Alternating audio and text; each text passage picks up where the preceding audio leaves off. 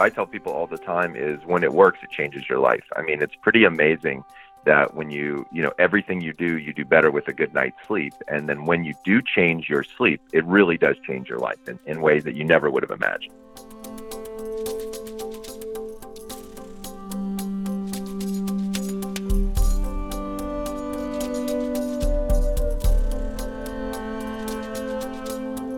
Welcome to Commune, a global wellness community and online course platform featuring some of the world's greatest teachers. We are on a mission to inspire, heal, pass down wisdom, and bring the world closer together.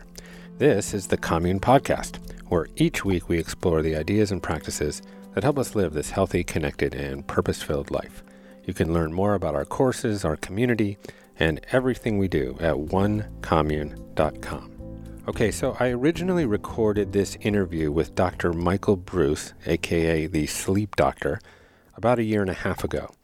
I've suffered on and off with insomnia for years, and I generally fall asleep without much issue, but I will wake up at 2 a.m. My mind will start racing, I'll toss and turn, and never get back to sleep. And sometimes four of these nights will stack up like pancakes, and I'll become a complete zombie. A thick marine layer clouds my brain. My workouts are reduced to essentially two sit ups and a shower. And a little muffin top will start curling over the edges of my jeans because, yep, lack of sleep also contributes to weight gain. Any of this sound familiar? So, after interviewing Michael and taking his course, Sleep Better, my slumber improved through the implementation of intelligent sleep hygiene but recently, my monkey mind is back to its old tricks, swinging from branch to branch, and I've been holding regular 3 a.m. vigils with myself. So, I've revisited this podcast and re released Michael's course on commune because I sense I'm not the only one who is suffering from lack of quality sleep. So, as some background, Michael is a clinical psychologist and both a diplomat of the American Board of Sleep Medicine and a fellow of the American Academy of Sleep Medicine. He's written a number of popular books on sleep, including The Power of When and The Sleep Doctor's Diet Plan. You may have seen him on the Dr. Oz show, where he's a regular, or stumbled across his website, thesleepdoctor.com. I hope my interview with Dr. Michael Breus doesn't put you to sleep. Or maybe I do. My name is Jeff Krasno, and welcome to Commune.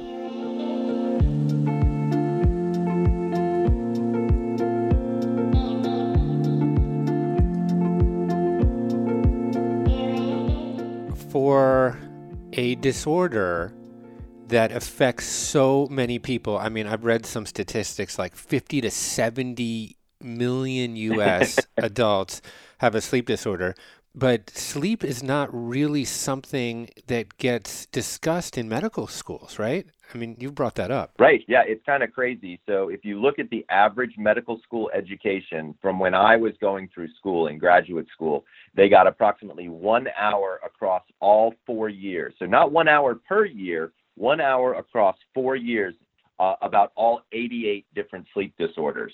Um, the good news is, is that number has changed and now we're up to four hours across four years. Um, but yeah, that's part of the problem. Is many many doctors, especially if you're going to a an older physician, let's say somebody who's in their 50s, 60s, 70s, even many of them were never trained in sleep disorders.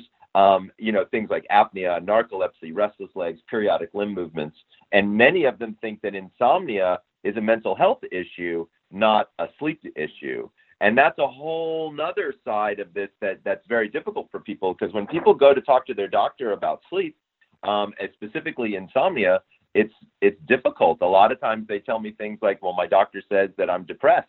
My doctor says that i'm anxious.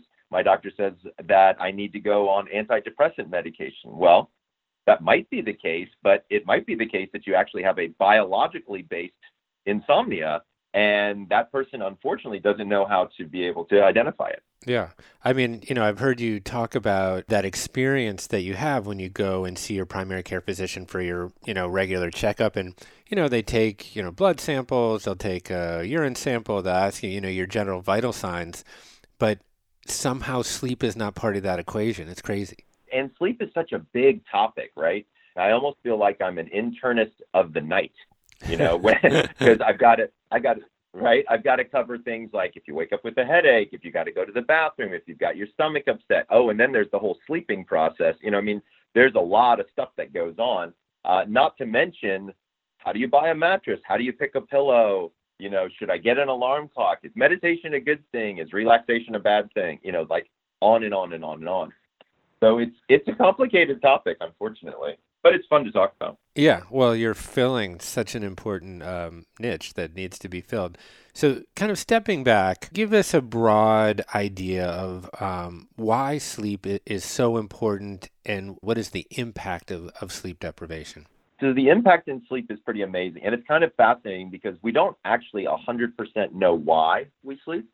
What we do know is what happens when we don't sleep or don't get enough sleep, and that's what sleep deprivation is.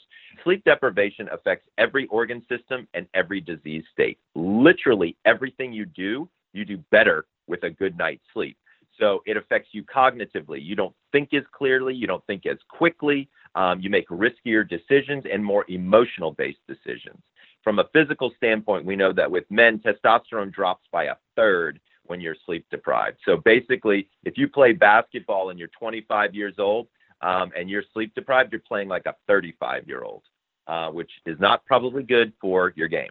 Um, as far as reaction time is concerned, we know reaction time slows by almost a third. So if you're driving a vehicle or something along those lines, it can have an effect. Um, also, emotionally, it has a big effect. The more sleep deprived you are, quite honestly, the more grumpy you are um, the worse mood you're in. There's even data to now show that you will view things in a negative light if sleep deprived, even if the stimulation is neutral or positive, simply because you're sleep deprived. So literally, dude, it affects everything. Wow, that that's that's that's crazy. Well, you mentioned something that I think is really really important for people to understand, and that every single individual has their own sort of sleep wake cycle and you talk about the, the concept of the chronotype. Can you explain what a chronotype is and, and how you determine what your personal chronotype is? Sure. So, first of all, a lot of people out there may not have heard the word chronotype, but they actually do know what it is. If anybody out there has ever been called an early bird or a night owl, um, those are chronotypes. And so, historically, when we look in the medical and the psychology literature, what we discover is there's early birds, there's people in the middle that used to be called hummingbirds, and then there are night owls. My contribution to the literature is I felt like there was a large group of my patients that didn't fall into any of those categories, and those were the people with insomnia. And so what I decided to do was add insomnia to the categories. Um, and what we discovered very quickly was it's actually a category of its own. Now, here's what's also interesting is these are genetic. So this isn't uh, necessarily, oh, I'm in a bad environment, so I'm not sleeping well. There are plenty of people out there who genetically are not great sleepers. Um, and once we identify which one of these that you are, everything becomes a lot easier because we know what your hormones look like throughout the day. And I can tell you when your melatonin is high and when it's low and when to go to bed and when not to. Um, and so the way you discover this, um, I have an online quiz that people can go to. If you go to chronoquiz.com, uh, you can uh, take your own um, chronology and you can figure out what your chronotype is and get some more information on it, which will be very helpful. But uh, it's really one of the most critical aspects to trying to understand how is your how does your sleep work and how can you make it benefit you the most.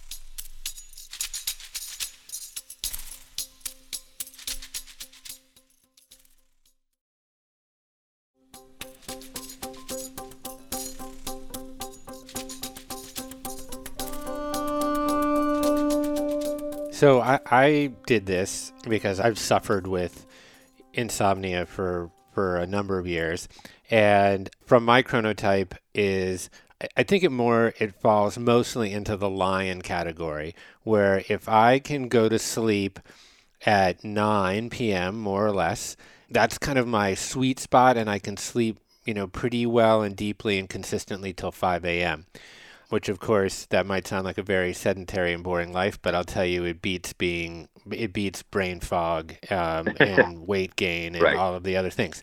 And so if I'm understanding correctly, the natural rhythm of my body is essentially releasing the melatonin hormone or like the sleep inducing hormone around that time and then is um, secreting cortisol you know around five o'clock. And the fact that now i've found i've been able to identify that sleep window where my body is naturally excreting those hormones that's that's what's helping me get a good night's sleep. Is that a decent understanding of it? Absolutely. That is 100% correct. Good.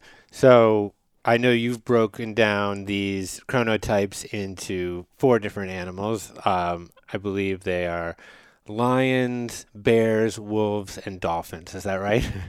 lions, bears, wolves, and dolphins. That's correct. And so what I decided to do was change the category eh, because I'm a mammal, not a bird, right? And so I said I, I want to choose mammals. And I also chose animals, by the way, that actually have this as their their actual chronotype. So lions are my early risers. They replace early birds. They like to get up early. They like to make a list every day. They like to go from one to two to three to four. Um, a little bit militant in their thinking on occasion, but just people who get things done have a tendency to be lions. Um, they like to exercise. Um, they like to be up early in the morning. That's where they find they have their most energy. Um, but it's not all fun and games being a lion um, because, uh, as you said, socially, you know, by 8:30, 8:45, you guys are ready to go to bed. And so dinner and a movie with a lion probably isn't going to happen, but maybe an early dinner or an early morning run with a lion or breakfast with a lion certainly can occur. The middle one, which used to be called a hummingbird, I call a bear. And we've had now over 750,000 people take the quiz, I think. And um, what we've discovered is there are early bears and there are late bears. So while a bear generally likes to go to bed around 10:30 and wake up around 7 and has some general characteristics of being more of an extrovert, um, these are the people that you like to have fun with, hang out with, are good uh, friends, things like that. Um, it turns out that there are some people who are a little bit on the early side and some people who are on the later side. So some of my bears will go to bed at nine o'clock, while others will not go to bed until 11:30. So it seems to be there's some earliness and lateness that seems to vary with them um, a little bit. Then we get into our night owls, which is what I am, or what's called a wolf. So we are the creatives. We are the actors, the authors, the musicians. We are the high risk takers. We're usually the least healthy of the bunch. Um, we gain the most weight. Uh, we make the worst decisions. But we're also um, a lot of fun. Believe it or not, we're introverted more so than extroverted meaning that we can get on a stage and do whatever it is we do, but maybe at a party we're not so great at conversation. That can certainly be something that happens quite a bit. Um, and then the final category are what I call my dolphins. And so this is where I bring in the insomniacs. And so dolphins, most people don't know this, but dolphins sleep what's called unihemispherically. So half of their brain is asleep while the other half is awake and looking for predators. And I felt like this was a great analogy of my insomniacs who are just never quite asleep right? So they're trying really hard, constantly, constantly, constantly, but sometimes they're sleeping, sometimes they're not. That felt like a dolphin to me. Um, and those are my problem children. So those are the ones that the book, The Power of When, was written for, where I started to do all of my real deep dive on chronobiology. Um, and there's a lot of interesting things that can be done to help those people out. And believe it or not, some people who look like a dolphin, once we get them on a on a schedule and we get them doing the right sleep hygiene and doing all the things that we talk about in the course, their true chronotype comes out and they're actually no longer a dolphin. It's pretty interesting. That's what's happening to me right now. you're you're you're taking me out of my dolphin state, which I am very grateful. So when you say sleep, um, and, I think there's a popular conception that sort of sleep is just sleep, but it's actually broken down into a number of different stages. Would you mind uh, articulating what those stages are? Yeah, so um, we go from wake to stage one, then down into stage two. Then we go into a combination of stages three and four. They're now together. Then we go back to stage two and we go into REM sleep. And that's called a cycle. A cycle takes roughly 90 minutes. And you'll learn a lot more about this in the course. Each one of those stages does something different for our bodies. The two areas that are the most important for us to learn about are stage three, four, and stage REM. So stage three, four has a lot to do with our physical restoration. So this is where our body kind of goes into the body shop and gets the scratches and the dinks and the dents pulled out of it. Um, and we, we feel alive. We wake up and feel really good after having stage three, four sleep. Stage REM sleep uh, is a little different. This is the mental restoration. So this is where we have a tendency to see, for example, information go from our short-term memory to our long-term memory. That's when that process occurs. Um, and so very different uh, uh, uses of each stage for our bodies. And of course, a cycle runs roughly 90 minutes, and you have roughly five cycles across the night, right? So right there, we learned that eight hours is a myth because if you multiply it out, it only equals seven and a half hours. So I want everybody out there, and you're going to learn a lot of, about these myths, how they showed up, and why they're they're not very helpful in the course. Um, but eight hours is a myth. Everybody's sleep need is very very different. Got it. And so to access REM, which is as you described, that stage where short-term memory can go into long-term storage. How long does it take generally to hit stage REM um, within the cycle? So if there are five cycles across the night, in the first two to three cycles, you should see REM between 80 and 120 minutes. So sometimes the very first REM cycle is very short, 30 seconds, two minutes. And so sometimes, quite frankly, you miss them. But um, what I can tell you is is that generally the entire cycle itself is 90 minutes long, but REM sleep you get to about the 80, somewhere between 80 and 100, 120 minutes. And you can almost, if you're looking at that five cycles, 90 minutes per cycle, you can almost sort of reverse engineer your sleep schedule, right? Yeah, and I give people a formula to do that for sure. So let's talk about the other elements in life that you can control um, because I think one of the the really empowering messages that I hear from you is that you know this isn't something that's happening to you that you actually have control over your sleep and a lot of that is behavioral so you know let's talk about alcohol caffeine exercise these kind of uh, proactive decisions and or non-decisions that you can make and, and how they affect your your sleep so here's what I'll tell you. When you look at alcohol, most people don't know, but it takes the average human body approximately one hour to digest one alcoholic beverage. So I'm not going to tell you that you cannot drink. I am going to show you in the course when to drink where it will not have a huge effect on your sleep. And then the methods that I would claim that you need to use, including hydration, um, to counterbalance the alcohol. Because one of the things that most people don't know is half of the reason that you have a hangover is because you drink too close to bedtime, um, which affects stage three and four. And the other half is due to dehydration because alcohol is a diuretic. So by having your alcohol earlier in the evening at very specific times based on your chronotype, um, it can be much better for you in the long run as well as better for your sleep. Caffeine turns out to be the exact same thing. Um, I've got no problems with people using caffeine and using it wisely, but overuse of caffeine and overstimulating yourself can certainly be a pretty big problem when it comes to sleep. Um, so in the course, I actually will give you guidelines as to when to drink caffeine, again, based on your chronotype, and when to stop. Generally speaking, I'm having most people stop around the two to three o'clock range. And this is because caffeine has a half life of six to eight hours. And in order to get that stuff out of your system, at least half of it, um, if you stop around 2 p.m., your caffeine, then you have a far greater likelihood of being able to fall asleep a little bit easier in the evenings. And what about exercise? Exercise is the single best way to improve the quality of your sleep. Now, look, you don't have to go out and run a marathon, okay? But 20 minutes of cardio each day, uh, assuming that your doctor says it's an okay thing to do, turns out to be a wonderful way to improve your sleep quality. Not only helping you fall asleep, but to reach deeper stages of sleep and to have fewer interruptions. Um, but here's the thing when you're sleep deprived, you don't want to exercise. In fact, exercising the exact same thing. So, like, let's say you went on a, a bike and you did a spin for 30 minutes at a particular resistance and you don't have enough sleep in you, it's going to feel three times as difficult as if you do the same bike, the same resistance, but with sleep in you. So don't get discouraged when you first start exercising because it's going to be even harder. But once you lock in your sleep schedule, figure out your exercise routine, that's when things are going to get easy and you're going to see a lot better flow of energy. We hear a lot about technology and screen time and its association with sleep. Uh, expound on that a little bit for, for me, if you could. Sure. So when we look at technology, specifically technology that involves light, um, all light has within it a spectrum, um, and part of that spectrum is called blue light. When that wavelength hits your eye, it actually does something very specific to a certain group of cells called melanopsin cells, and it turns off the melatonin faucet in your brain.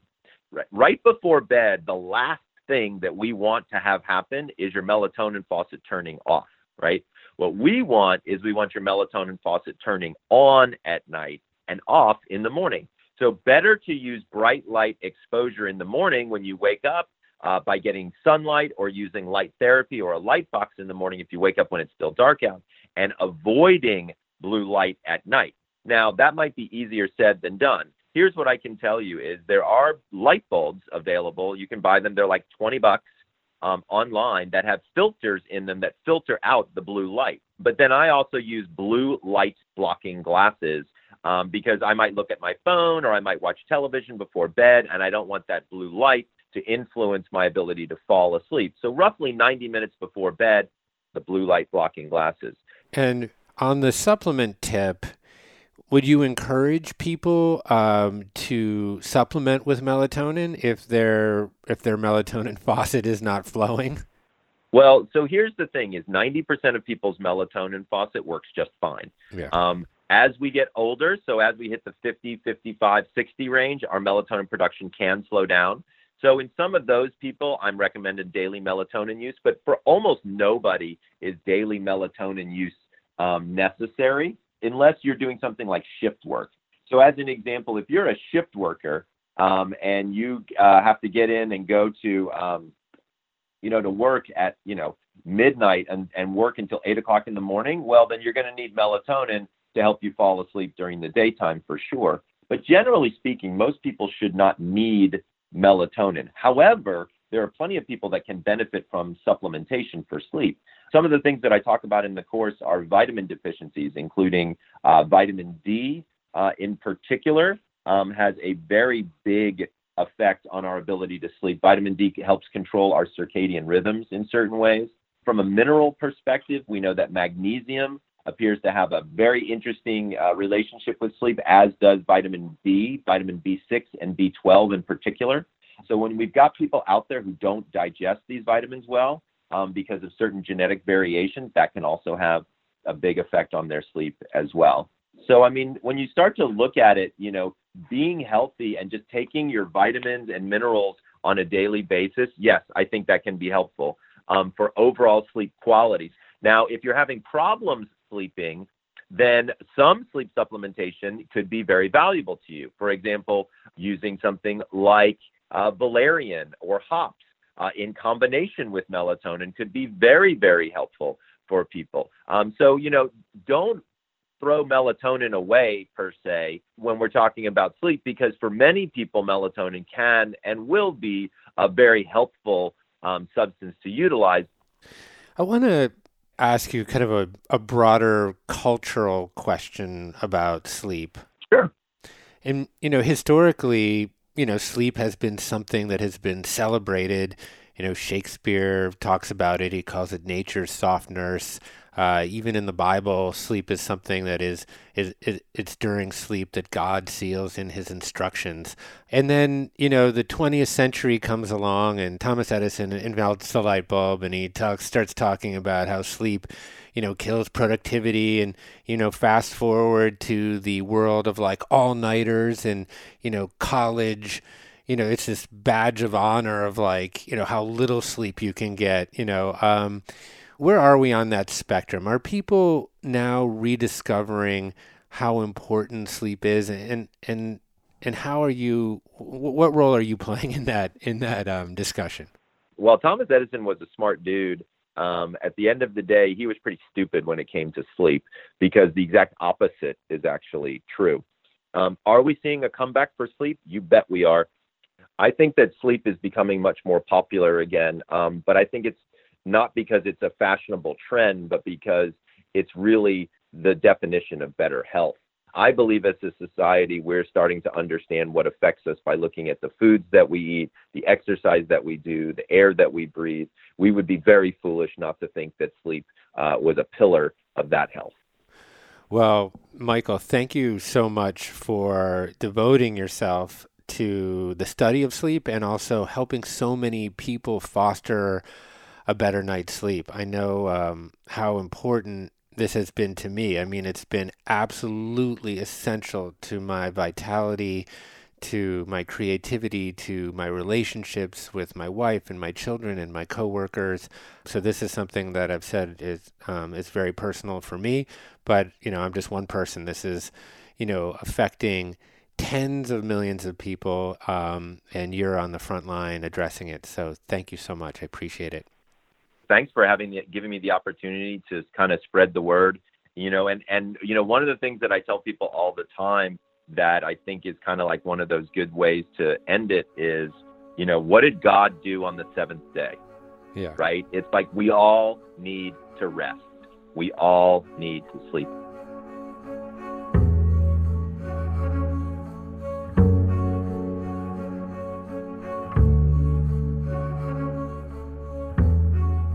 I hope you enjoyed my conversation with Dr. Michael Breus. You can learn more about his work at thesleepdoctor.com or take his course, Sleep Better, on Commune.